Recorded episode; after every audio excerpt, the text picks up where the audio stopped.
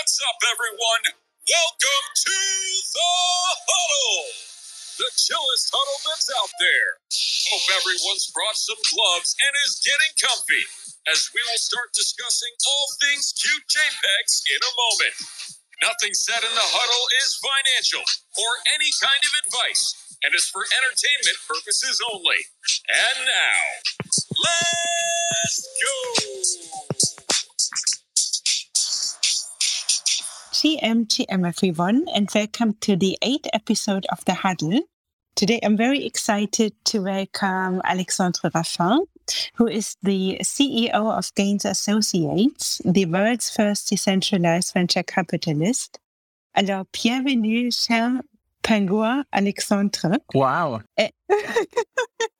that, that was good. That was good. This this is my French. You know, I have like a DALF, Diplôme approfondi de la langue française, C1, but I haven't spoken French like for ages. Anyways, let's speak about you first. So, because in your Twitter profile, you put that you are a six pack ripped crypto expert. Yet, Okay, okay. yet, yet, you did choose a penguin that is patchy as your Twitter profile pic. Could you tell us a bit more how this came about? right. I mean, I just love the penguin. I don't know. I was just attracted by it. I love sports. Uh, I've been exercising since you know I was young and I'm just having fun, running around, uh, climbing stuff, whatever. But um, no, the I love the penguins. Actually, it was a friend of mine who was in NFTs, and uh, he told me about it. And I noticed something very specific with NFTs compared to other tokens. I mean, if you really fall in love with them, you it's very addictive. You want to buy more and more. Like you wouldn't accumulate another token, right? I think NFTs are very powerful because of this reason. They're you feel closer to them compared to I don't know, like a random DeFi project, let's say. So yeah, I just love them. Yeah, I, I fully agree. I think um, NFTs have this emotional uh, component and you get more attached, whereas it's a bit harder to come at, uh, become attached to a coin. So I, I would think uh, the communities around NFTs will be way stronger than any any coins. Yeah, for sure. So it seems coming back uh, to the penguins first. So it seems you bought your first penguin like end of August. And like according to your Twitter, I, I guess you have bought like at least five. And what happened? Yeah. so I, it, it becomes addictive, it seems. Yeah, yeah, yeah. I'll take your word. I, I don't remember when I bought my first one, but it's my profile pic. And then I think I have close to 15 now. So so I bought a lot of penguins. Oh my goodness. So you're Yeah. basically a penguin whale. Yeah, maybe, kind of. Um, um, I still want to buy a few rare ones. Uh, I mean, I I know I need to get a tuft uh, for, sure, and maybe something shiny, but we'll see. Yeah, I mean, I, don't know. I don't know how to to really explain it. I just, I really feel like with the punks as well, when the celebrities said they bought them. I mean, for the clout and whatever, but also because they were able to relate to them. And when I was scrolling on OpenSea for the penguins or, you know, any other NFT marketplace, but I could imagine which kind of person would buy which penguin. So I was like, hey, this guy would like this penguin because it's uh, it has an afro cut. This guy would like his penguin because it's sporty. Uh, and so I feel like you can really feel different kinds of personalities that would be attracted to certain kinds of penguins. And uh, and I think you know that all the NFT collections don't have that. So that's pretty cool. Yeah, I, I completely agree. And I think uh, you once tweeted penguins are the right mix of cute and I mean business. And I, I fully relate to this. Yeah, yeah. I mean, so in a weird way, I was because I mean the penguins have been through a lot, and I was wondering maybe we should just own it totally and push it further, and maybe we should embrace the FUD and and maybe why not meme the FUD, right? I mean, and that's what people did with the rugs, and and like maybe be proud of the FUD, and maybe the FUD can become viral. So engineer the FUD, and, and maybe out of the FUD can create FOMO. So so um yeah, I think that was pretty funny and it also shows strength and, and how just that was something the artist that came up with it just nailed right uh, besides everything, I don't know, a penguin is still a cute, cute penguin and, and they meet business because they stayed around and all that. So, um, yeah, and I, I, I would be very curious to get your take on how to, to approach FUD, how FUD could be positive sometimes if you own it. I think it's very interesting. that's, that's a super cool question. Yeah, I, I don't know. I mean, it's, I mean, sometimes I guess I said it already last uh, week, I think. I don't think a lot of communities would have survived the, the decree of FUD like the Patchy Penguins had to go through because it was basically every week a new FUD. Like I've never, you know, when I bought my first penguin, I think end of July, like I would not, I, I did not know what I did sign up for. And like all I, I thought was like, oh my goodness, that's such a cute penguin, you know, and that's so fun. And it looks so, so, I don't know, relatable and cheers me up. And then there was like one FUD after the other and it, it became kind of a roller coaster. And but somehow I think it, it brought our community closer together because we survived so many FUDs. It's like, I mean, I'm not like you, like a Bitcoin OG or something. So it's hard for me to compare, compare it with bear markets or bear cycles. But I would think like the guys that uh, stick around in, in the bear and still keep going, still keep building. And I think I see the same now with the Patchy Penguins, you know?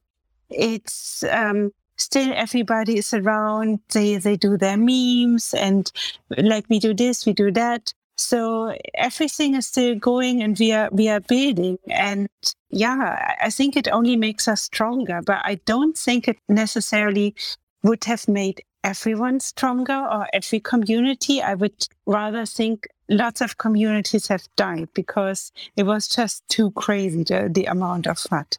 Right. I mean, it's how you react to it. And what comes to mind is special, like unknown events, right? I mean, when I go on vacation with friends, and I, I kind of want things to go bad to some extent. I mean, I want adventures.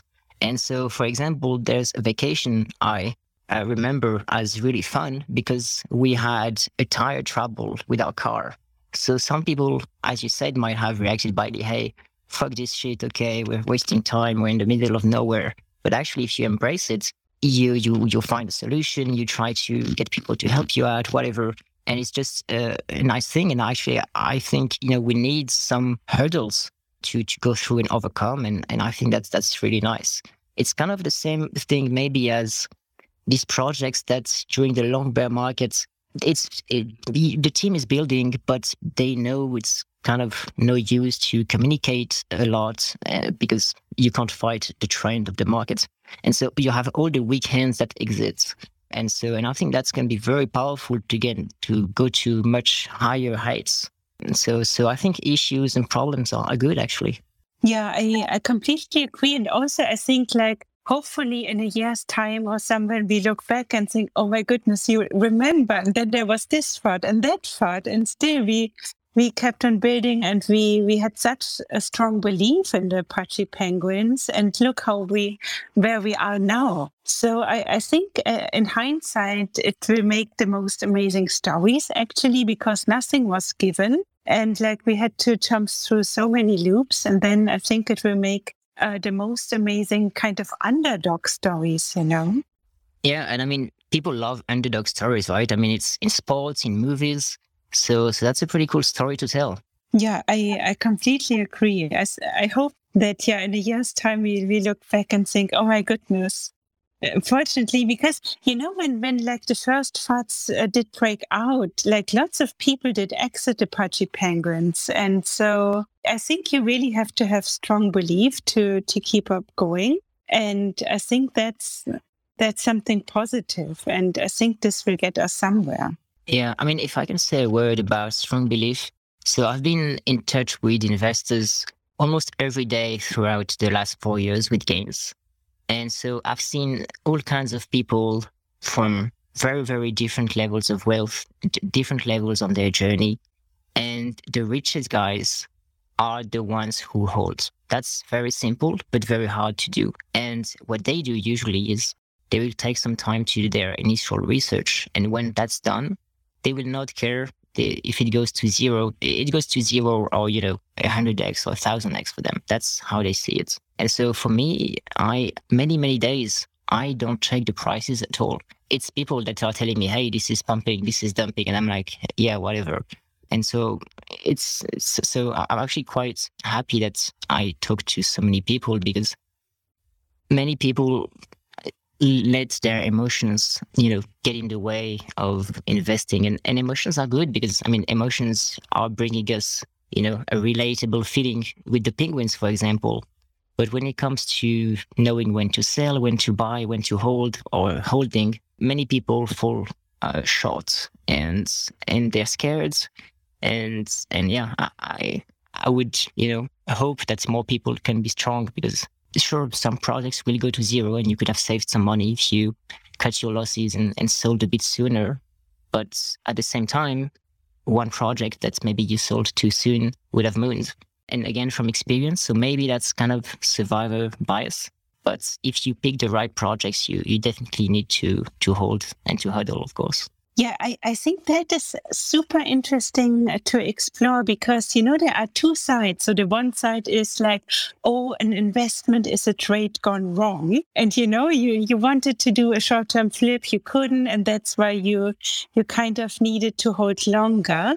And then there is the, the other side that you described. And I think you also tweeted about that basically, I think with Amazon, if you look the stock price, you know, how many would have exited like way, way sooner and would only have um, gotten like a fraction of the profit because of all kinds, either because they thought, oh, it already mooned or because it went down or whatnot. So I do think it's very interesting to um, opt for either or and and then just stick with it and not mingle it I, I would think but yeah yeah i mean so uh, one last thing about this.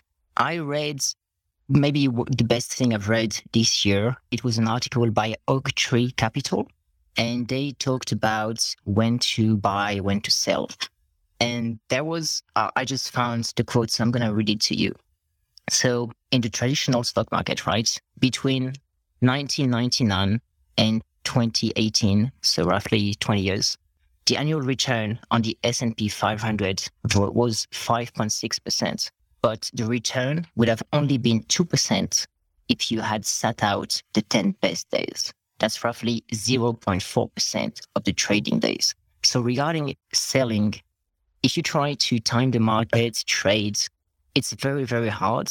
And you're just better off staying invested because if by if you're unlucky and you sell, you miss one of the best days, you you lose a lot of value that the markets create because the markets historically they go up more than down. So when you sell, you're actually exposing yourself to volatility that's not going with you in the right direction. And and I've heard many people tell me in the chats, shit, I just sold and it's winning now. Why?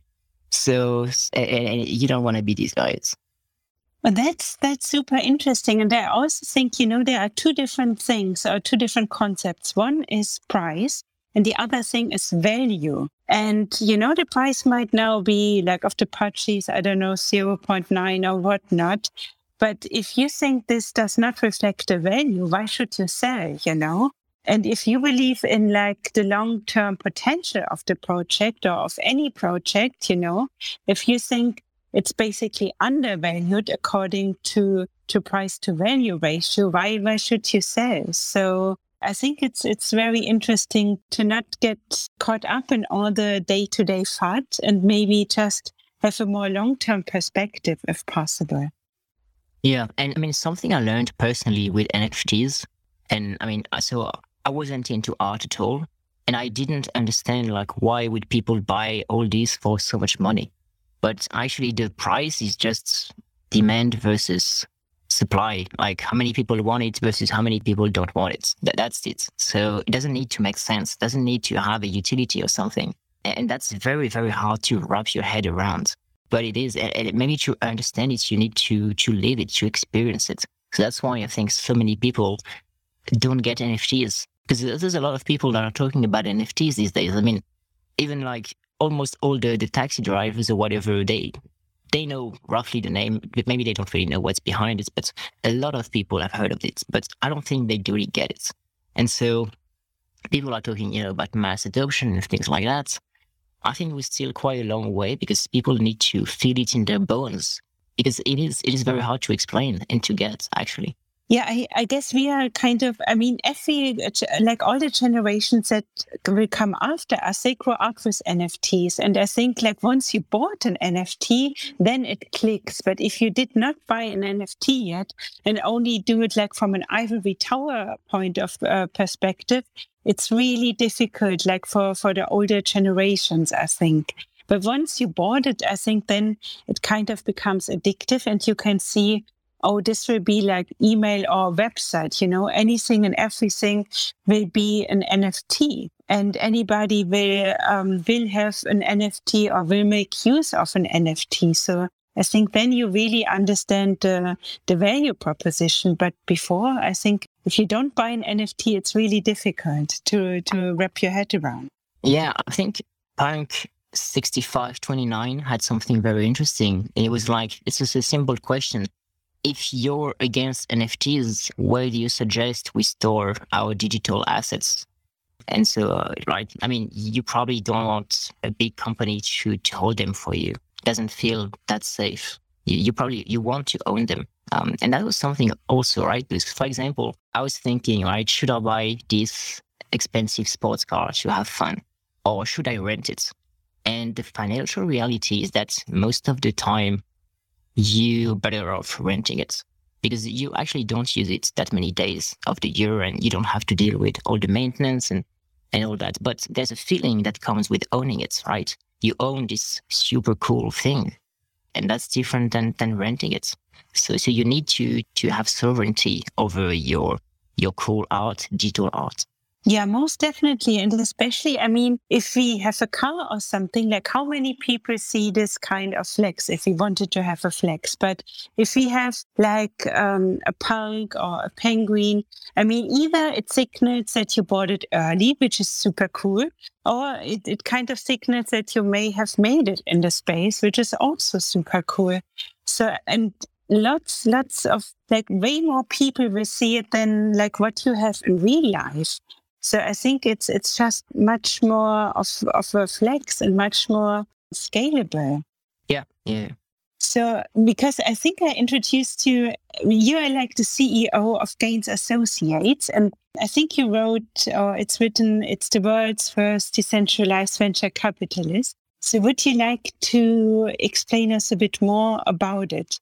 And I think also it's it's already you have founded it basically four years ago or something. So yeah, this was a long time ago. Sure. So kudos for for this uh, for this vision. Thanks. I mean, so I, I guess I can walk you through the the history of it. So I mean, back in 2018, um, the space was was really crazy. There were lots of scammers around, and so it was kind of the the era of pool groups and um, the ICO craze, of course. And so there were different stages of the fundraising, right? You have the seed rounds, the private sale, then the public sale.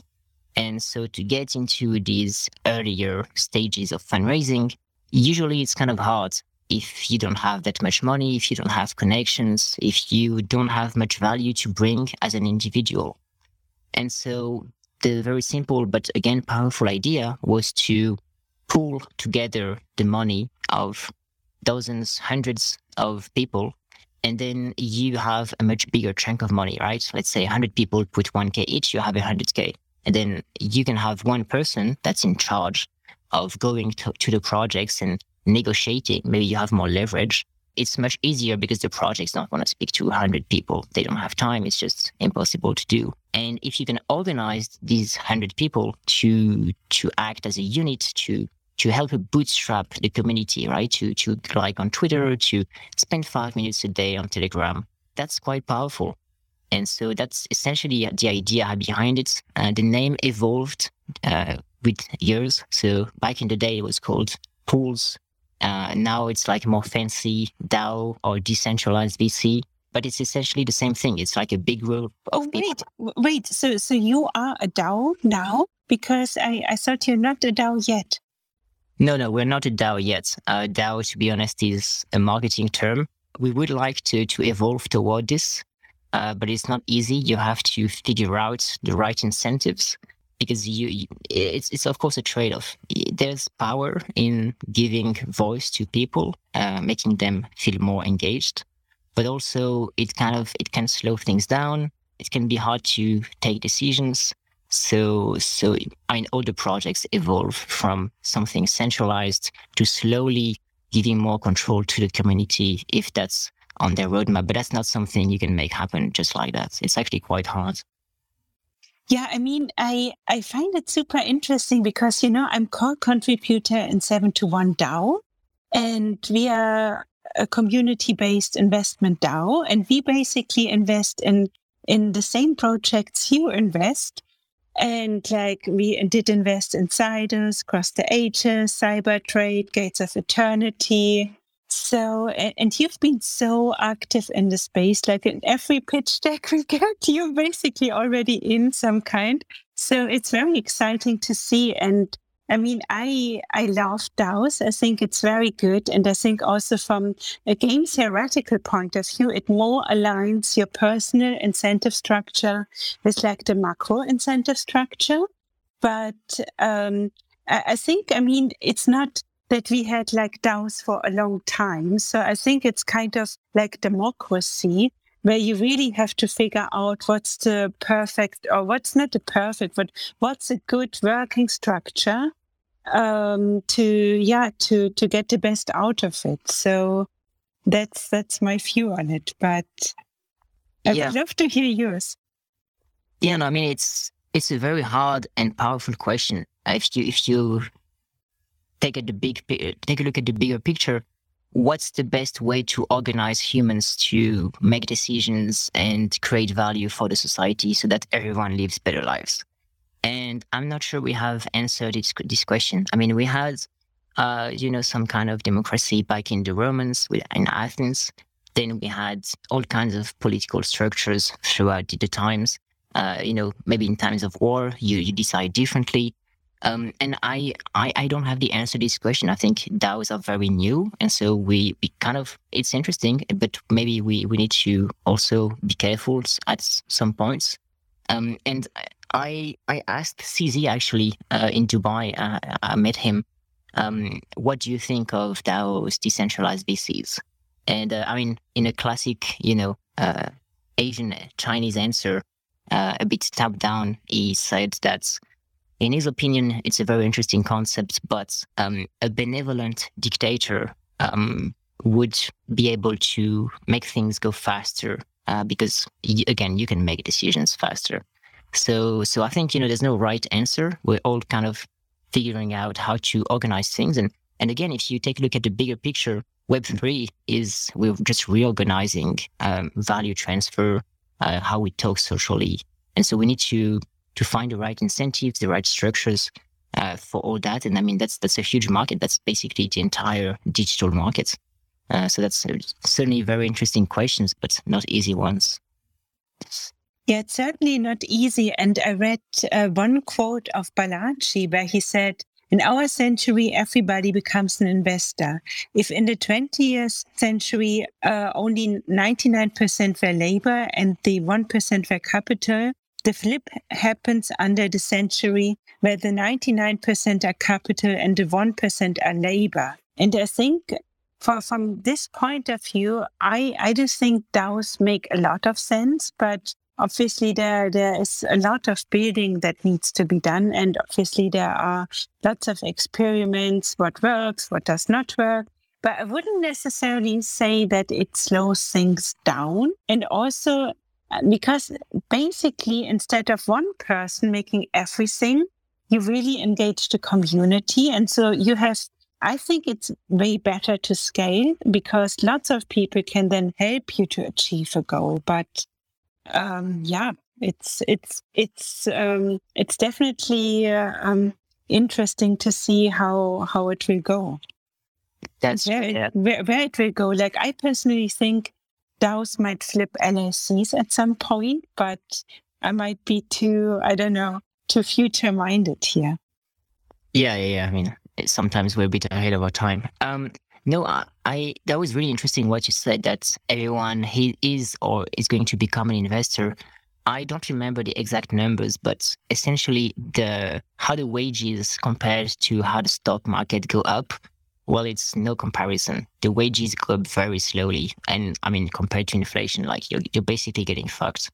But investments, the stock market, I mean crypto, go up much much more. So so you actually need to to be an investor if you want to keep up with value creation and and also the rising cost of life.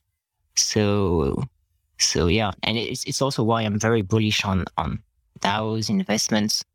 Um, the the GME story, right? GameStop was very powerful, um, and I think there's there's more and more events globally that show us that the, the people in place have power and they're not afraid to use it um, arbitrarily just for their own gain. And people are slowly waking up.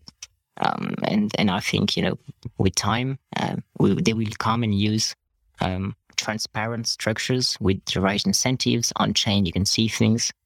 Um, so so this is why I'm very bullish and and it's also it's just very nice, right? I mean, if how many people could we help live better lives if they were better off financially?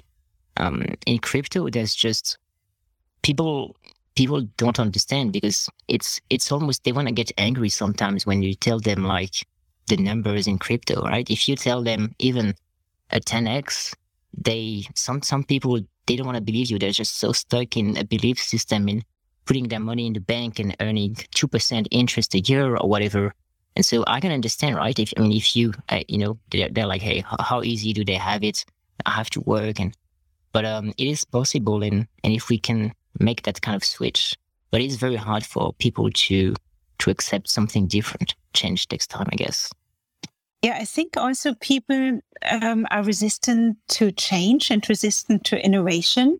And obviously, like decentralized currency, I mean, this will make lots of people maybe lose their job, like banks and all the middlemen. So there's middlemen. So there are a lot of people who um, who have to say that they are against it because it might go against their their job or whatnot. So I, I do understand where they are coming from, but I think there is so much value creation in the space, and I think this will ultimately uh, win. Yeah, yeah. Um, and when you said you know losing their jobs, I mean there's certainly two worlds uh, colliding. Um, but uh, that made me think of all the people in the Philippines and other countries in Southeast Asia um, that left their job actually didn't lose them, but on purpose to play Axie.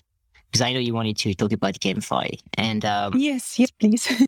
and and I, I mean, so so crypto has some good, and, and I mean, but we it's it's evolving so fast, and I mean, it's also using the most visceral human emotions, right? I mean, let's not face it, greed and, and FOMO, FUD, right? I mean, you I I don't think you've been in crypto if you if you haven't felt something deep in your stomach, right?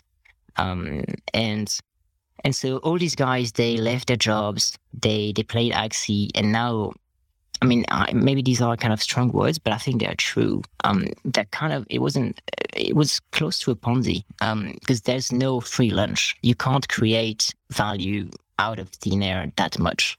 Um, and so the the returns i mean where is the money coming from right? I mean if all these guys they make tens or even hundreds of dollars i don't know they want to sell the tokens because they need the money to live. So who's gonna buy back the token so that it doesn't crash? And for a time right when you're uh, on the ascending uh, direction and so many new people are buying it sure it's like a ponzi the newcomers buy and and the existing guys can exit thanks to the liquidity. But at some point, there's a finite number of people. And so people are going to stop buying because you have exhausted all the people you can easily convince to, to buy your NFTs, buy your token to get in the game. And so you're in a situation where you still have the guys that have to sell daily because they live off of it. And then you have much fewer people that are buying in. and then things crash. So you have to reduce the money these guys make. And then at some point it goes below the wage they had their traditional job. And so they go back to their traditional job. And so, I mean, more broadly, I think, you know, GameFi was very interesting. It's still very interesting, but they have a big issue to solve, which is the sustainability issue. And, and I think, I mean, the current way is they, they know it's unsustainable at start. The rewards are, are much bigger it's just to attract new people. And then at some point, they will go down. But for the guys that do this, the scholars, then they kind of have to always hop on the next game and play always in the very first month where the rewards are abnormally high. And so this doesn't feel that sustainable. But um and so and just to to conclude and I, would love to hear your thoughts on that. Um I think most play to earn games are kind of shits. And so I would very much like uh, companies to focus on the games first and have play and earn, right? You you enjoy the game and then maybe you earn. But right now, all these guys um, earn first, and and it's kind of a job for them. I don't think they they enjoy it that much, which should be the the reason of the why the game exists. And and lastly, right? I mean, even if you try to to get money with ads, let's say you have a lot of traffic, so a lot of player, like Axie does, right? millions of players. These guys don't have money, so even if you display ads for them, they're not going to buy a coffee machine. They're not going to buy whatever ad you want to put in front of them. So, so I'm not sure if you can even extract value out, of your user base, um, which is kind of a, an issue. So, so I'm very curious how um, all these play to earn games are going to to keep on existing and evolving. Oh, that's that's definitely something super interesting to uh, explore. And I mean, it it all depends. I think Axie was like the first generation play to earn, and now there are coming lots of game studios that are the second generation and they make it free to play to begin with. And then obviously, if you wanted like some cosmetic items to um, enhance your experience, okay, this costs money, but other than this, you can already start to play uh, because it's free. And I, I very much like this approach. So I think it's just evolving and the um, tokenomics and everything is evolving. So um, I, I, I'm I'm rather bullish on on all things GameFi, and I think it's very interesting. And I um, I don't understand why you should not um, get paid, or you know, why should you just play for fun? I think it's actually more interesting if you have to lose something. Like um, last week, I did an AMA with Cybertrade, and they have they have one um, one um, how to say game mechanics that basically if you win over a player then you then this other player dies and uh, you can you can decide what you do with his nft so basically you can you can burn this nft or not you know? And so a certain kind of nft becomes more and more rare. And i just think if something is at stake like your NFT for which you may have uh, paid money. You know, it, it makes it more real instead of if you just play and maybe, okay, if you're a professional player and do esports or whatnot, who, but who will be like professional? Hardly anybody. So I think I, I think it's it's more realistic actually. So I I uh, do very much like it. Well, I mean, I so it's it's interesting, but it's also a bit weird um, because you kind of lose something. I mean, you, you don't win, you lose. So when you lose, you already lost something. You lost by not winning. And I mean, like, would you, like, if you extend that to, I don't know, for example, races or anything, would you have people, you know, stake something when they participate? Um, like, you know, maybe the just wanting to win or wanting not to lose is already something enough at stake.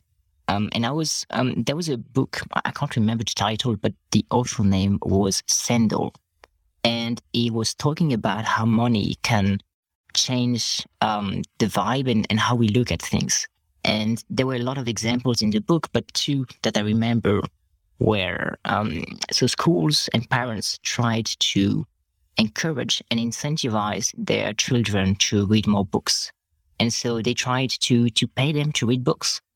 And so right, they had to to show that they read the book, so they had to write a short summary, whatever. And and they paid them very small amount, but still. And for some children it worked.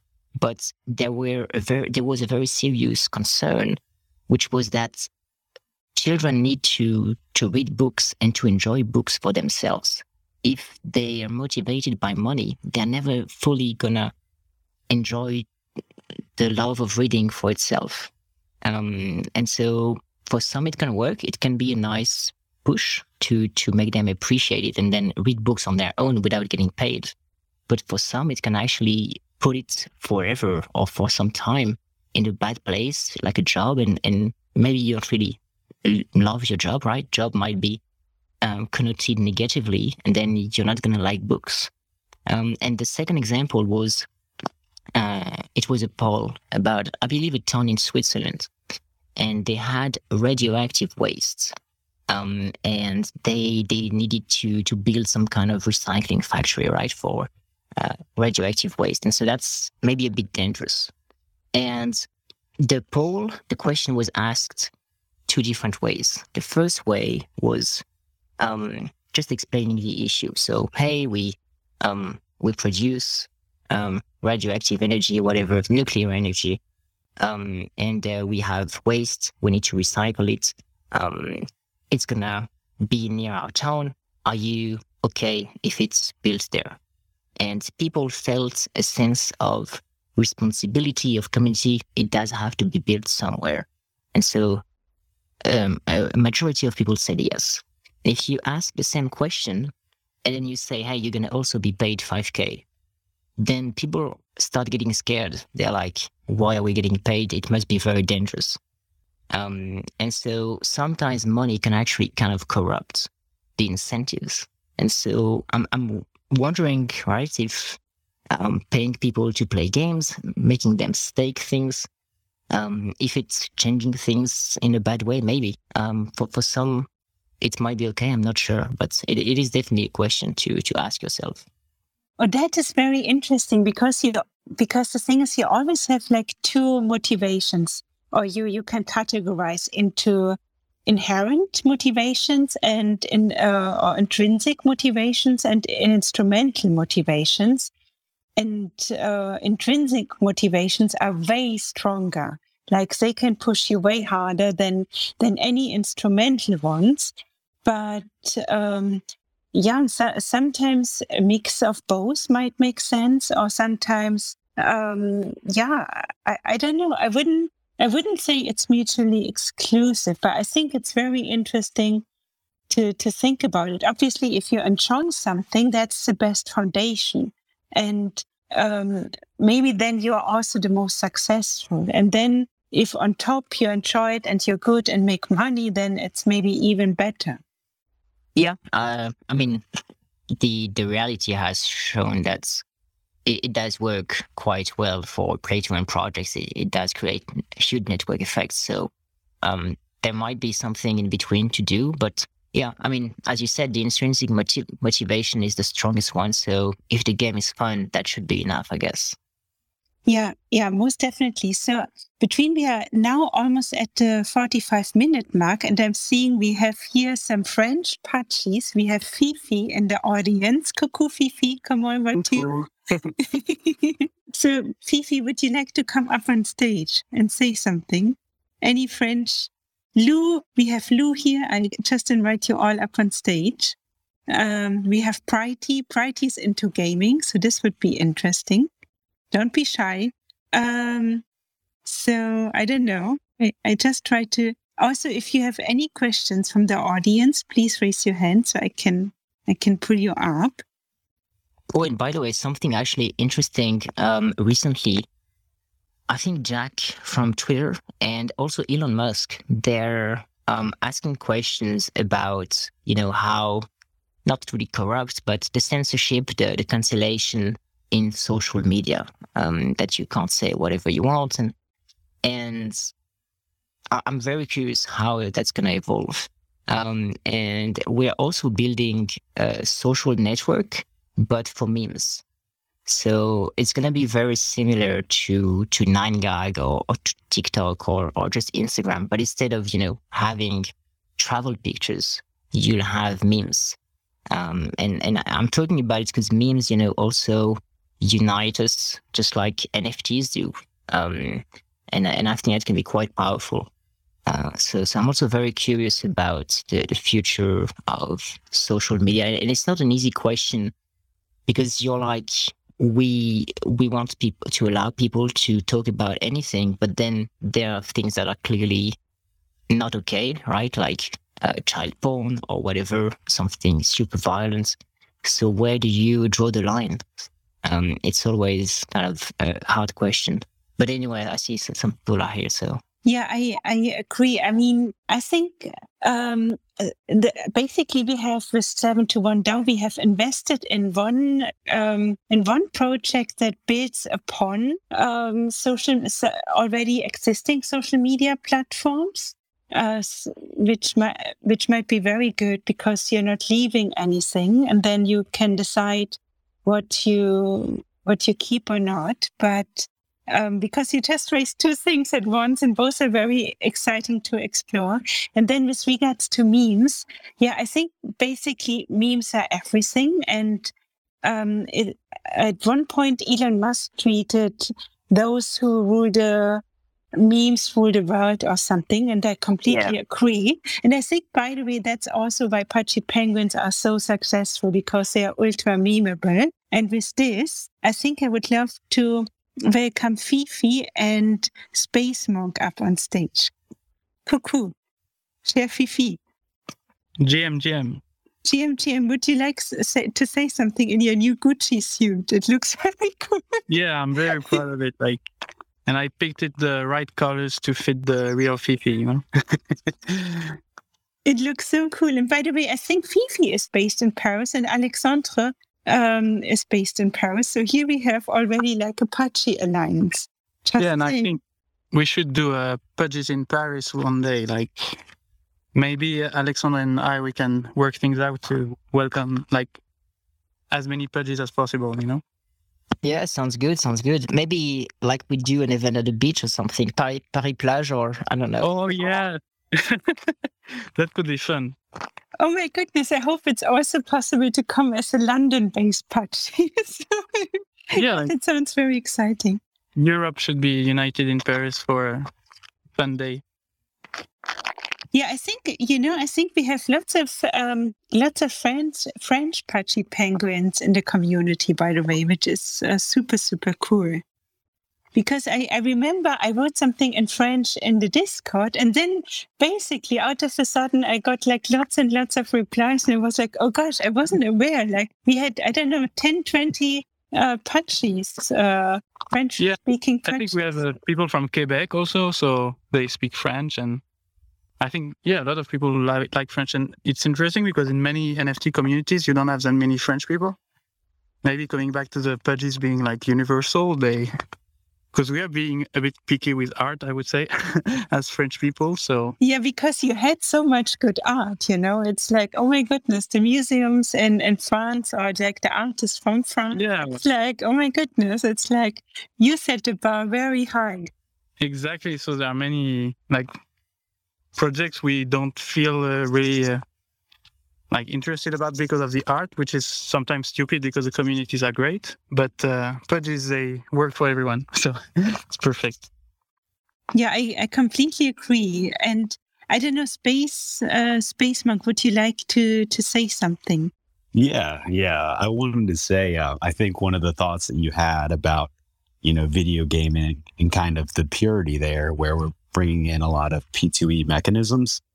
And I, I, think that's kind of the thing that I've been seeing and, and kind of the reason why I'm, I'm building as well is that I think there's kind of a line where we get to where, you know, P2E ends up being nice for some pieces of games, but when it becomes the end all and be all and the reason why people play the game rather than the gameplay, I think to me as like a, I guess a video game purist, it kind of hurts my heart a little bit seeing that. I just clicked on your profile, and apparently you're you're um, you're doing an MMO RPG. That's Yeah. exciting. That's very exciting. Yeah, we've been building uh, since January, and uh, I think Sure. honestly, guys, Pudgy penguins are so smart. Like let's like let's all. I mean, oh my goodness. So yeah, would you would you like to tell us more about it, Space Monk? Sorry to interrupt you. I just got too excited. oh the no, no, smart, you're by the smartness of, of this. Yeah, no, I, I love the community and that everybody has you know something great to offer. Um, yeah, so it's uh, I, I guess one day when I was having a beer, I, I had an idea, and uh, you know, essentially, I, I've loved video games my whole life, and was one of those things where I grew up playing World of Warcraft, and I think like a lot of people in the space where you see, you know, you have that value in video games, but you want to bring it back to the community a little bit. And so seeing what people have done with NFTs, but wanting to keep the basis of the game as combat based as, you know, I want to build something that people want to play, regardless if you make a cent or not. Right. And so that's kind of the whole ethos of of what we're creating is a turn-based sort of strategy uh, MMORPG. So the focus will be the gameplay. The focus will be the story, the lore, and then there might be, you know, there pieces kind of coming to that where you can make some some money. There's no promise to that utility, but it's almost like skins in Fortnite, right? If you could sell those between people, but having a little bit different uh, ethos to the actual game. So the focus will be the game and not the NFTs, but the NFTs have utility. Yeah, I mean, for me, if people play the game to earn, as you said, you already lost, and and slowly but surely, you're gonna go down. So Mhm.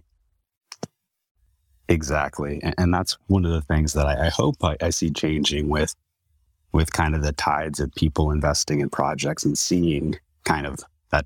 Well, either it's dumped on somebody. Not that that's the purpose or, or even the thought of the founders, but that we can keep, you know, that that joy of games kind of in there, and then providing value to everyone who's involved. Oh, by the way, um, we are also working very, very closely with a gaming project about chess. And I'm quite excited for it because, I mean, the team is super strong and also because it's the first chess crypto project. And the chess community is like super big. It's like an OG game, right? I mean, 2000 years ago. Um, and, and very quickly, the concept is that, um, NFTs are pieces and they bring side quests. So you still have to win the game, but if you manage to complete one or several side quests, then you get some tokens as rewards. And the quests, they they need to be feasible, but also kind of hard. So for example, it could be something like move that piece three times in a row which doesn't happen that often. Usually you move different pieces at different turns. Um, or, you know, keep that piece alive or um, don't move that piece backwards or whatever. There's there's ton of quests. And so um, that's a pretty cool project. Um, if there's any chess fans around here, I just wanted to to talk about it. Yeah, this sounds super, super cool. And I mean, chess is, as you said, it's kind of an OG game. I think the Persians i- i- invented it, or at least they mostly claim they invented it. Every time I'm speaking with a Persian, um, so that's that's exciting, and that's a that's a game that lots of people enjoy playing and have been enjoy playing for for centuries. So that's that's very interesting. Yeah. Yeah. So I'm thinking, um, do we have any more questions or thoughts from the audience? Or Fifi, would you like to say something? You look so cool, by the way, in your Gucci. It's like you look. I mean, you look so fashionable. I kind of missed this Gucci thing. Somehow I, I missed it, and now, yeah, I don't know. I feel less fashionable as you, would, uh, Fifi. yeah, it's really nice. Like I, I already love the the mecha one, and now this like like I, I feel like I'm changing the clothes of my penguin. It's amazing. Yeah, and I think this shows us also like all the options, like you identify with your penguin and now you can dress and can dress stylishly. I think there are so many options uh, with, with PFPs. Yeah, and I think it's amazing for penguins that we were uh, like included in this project when we're not in our best moment, but still like they had to keep the penguins. Yeah, most definitely, most definitely. So now we have, by the way, we have the naked holder up on stage, who is also a fellow penguin. TMTM. GM Caroline, um, thanks for hosting the spaces, by the way. And uh, sorry, I, I arrived in a little bit late there. I thought I'd be home that bit earlier. Um, so I just caught the tail end of it when Alexandra was speaking. I'm not a big gamer myself. It's gaming is just something I've just recently gotten into. Um, and I'm not sure if even the games that I would play would be considered by many people um, as actually gaming. But I do agree with um, what you were talking about intrinsic motivation. Um, if you have a game or if you've anything, if you're marketing anything at all, and you can establish that sort of intrinsic motivation, you can you can get that in someone where it's kind of there's it's personally rewarding for that person to play that game. That it it goes beyond kind of basic needs or, or financial needs. I think you know that's where you want to be when it comes to gaming and when it really comes to anything the thing is, um, I kind of caught the tail end of it, and I, I heard about kind of reading a book uh, versus gaming. Um, myself, I'm not too sure if you know, if you could say bribe a child into reading a book and say, well, listen, I'll give you, you know, 10 euro or something if, if you read this book versus kind of the, the game, the games nowadays where I, I think a lot of the time, if there's play to earn within a game now and you kind of are earning money and the money within the game can be used in the game to kind of to you know buy armor or you know buy buy kind of gadgets that you would need to enhance your experience within the game um i i, I always think you know that's something um, that's that's pretty cool. I have a couple of nieces, and I I, I probably shouldn't mention this, but they've recently um, you know started playing Roblox. So that would that would be my frame of reference, which isn't a great frame of reference when it comes to gaming. But what I find that they really like is um, the idea of earning dollars in the game and then being able to use that dollar to kind of, you know, buy things or enhance their experience within the game. Um, that's that's all I wanted to say. And again, sorry, I, I tuned in late there, so I, I'm I'm gonna listen to the spaces later on as well. Thank you. Cyborg. Thank you so much for your comment. And yeah, it's it's super interesting. And I think there is kind of an infinite number how you combine it, like intrinsic and instrumental motivation. And then like different combinations might speak to different people. So and I think it's it's it's a very exciting time to to observe how games are evolving and and see what works uh, well, what works uh, less, and, and all these things. And I mean, the, the gaming market, it's apparently we already have like 2.5 billion people into video games.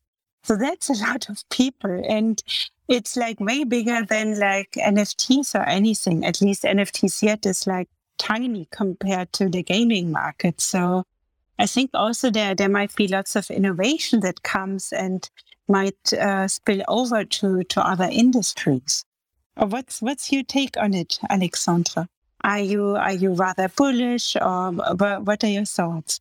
I think it's going to evolve. I think big companies are going to come in and produce amazing games that we really love, and and I think you know there's going to be a switch in the economies, and and I'm I'm not exactly sure um how if there's going to be some kind of distance because we, because the current play to earn projects they're made by people in crypto. So when they're made by people not in crypto, maybe the games are going to be real fun, but I'm not sure if there's going to be that feeling because sometimes maybe you kind of feel close to people. So, but I think it's it's still going to evolve in a positive way.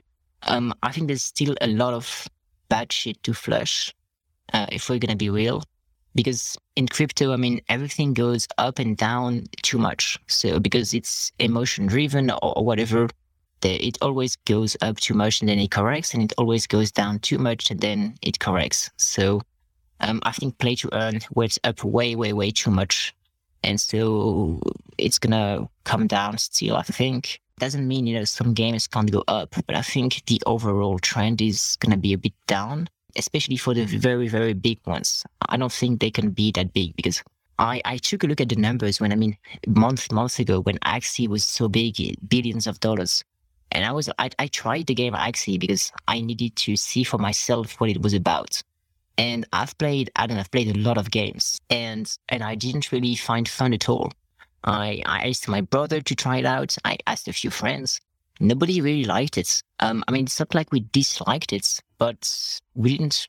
It was the game we would have played if it wasn't for the tokens and so I don't think that's just sustainable. So so for that reason, I think these these games that aren't fun are just gonna go down. And and that might be the single question you should ask yourself if you're looking to invest in a play to earn game. Is it fun? So so yeah, I hope companies are gonna make fun games because I mean that's just what games should be. Oh, that is super, super interesting. And uh, maybe on the back of it, but slightly different topic because you say, oh, it goes up too much, goes down too much. What do you think uh, of the Bored Ape uh, Yacht valuation? Because basically, for their seed round, they are already valuated at 4 billion. That is their seed. And actually, you might even talk of pre seed because I'm not sure if these guys have ever raised anything before. And yeah, I'm not aware of any other startup that uh, I don't know was valuated at four billion in the seed round, um, and also within I don't know a year or less than a year. Yeah, I mean the word seed is, pretty funny for sure. Um, so so something I wanted to say about just the, the games and Axie. So so just the valuations, right? Ubisoft and other behemoth game companies they sometimes were valued at a few billion, but Axie was valued at like 10 billion or more. And so I was like, this is complete madness. I tried this game. It's like a random flash game, whatever. I mean, sure, they're kind of cute, whatever. There's a few game mechanisms, but compare that to a game that's beautiful, that has depth, that is made by hundreds of professionals, an open world with storylines. And I mean, it's just worlds apart. Yet Axie was valued more. And so I think that's it's not good or bad. It's just a signal that network effects and, and marketing are very powerful and potent, especially in crypto. And that's just the consequence of it. But as an investor, you need to to be aware of those and, and kind of put things in concept in context and take a look at the, what's uh, the real world valuations are. And you know, are we losing our mind? Right? I mean, why is that uh, so big? And and can it continue? And and I think the answer is no. Um, but to to go back to to the valuation. So first of all, something more general. I've seen lots of valuations uh, when investing, of course, and in the bull market, uh, you see kind of crazy, that more crazier valuations, of course. But as if you put yourself in the place of a founder, the right strategy for me is almost always to structure the deal as a bargain for the investor you don't want to raise at the exact valuation your your worth if you could ever calculate that um, because then the investor need to be really motivated and, and to feel like they're getting a good deal so in my experience the projects that were kind of greedy and maybe raised more at a higher valuation sure they have a lot of money they saved equity or whatever tokens but usually they don't get the support of the investors as much as they would have if they were more humble, more conservative in the valuation. So I, I hope that's not gonna play out bad for these guys. But four billion is certainly quite a big valuation. And I mean the the capital, the people behind that invest in those, they're not the same people that invest in what we invest in at Gains, for example. It's kind of the same thing for me, even though I believe Bitcoin, right? I'm bullish on Bitcoin, but I don't own Bitcoin. Why? Because for me, it's too safe and too big. Uh, sure, I see Bitcoin do 2x, 3x, 5x maybe in a few years. But I want more and I, I know I can do more by investing in something smaller. So would I invest in Bored Apes right now? I mean, probably not. Sure, it, it was valued at 4 billion, might be 8 billion in a year, but that's like 2x. So I think it makes sense if you have a lot of capital to allocate, because then you need something big in order to have rounds worth tens of millions or hundreds of millions. Um, but for smaller people, I think you should invest in things that are a bit smaller. I mean, it's always about diversification, right? But um, I think it's like big funds, people who have a longer time horizon and have a lot of money to place. Oh, this is a very, very interesting take. And yeah, I, I tend to agree. I mean, the thing is, Bored Apes, are maybe the most well known PFP, like even beyond the NFT space. So they are really like maybe the first brand and the first decentralized brand.